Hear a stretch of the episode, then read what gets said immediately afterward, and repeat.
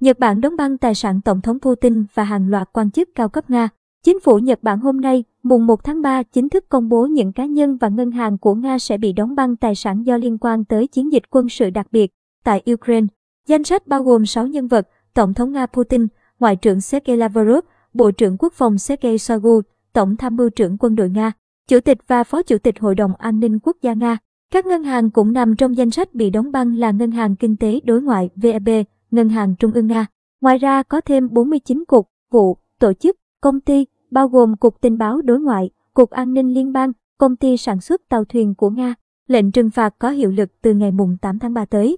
Thủ tướng Nhật Bản Kishida Fumio trong cuộc điện đàm với lãnh đạo các nước châu Âu và Mỹ vào sáng sớm nay đã nói rõ rằng, cùng với Mỹ và châu Âu, Nhật Bản đang đưa ra những biện pháp trừng phạt nghiêm khắc và nhanh chóng đối với Nga.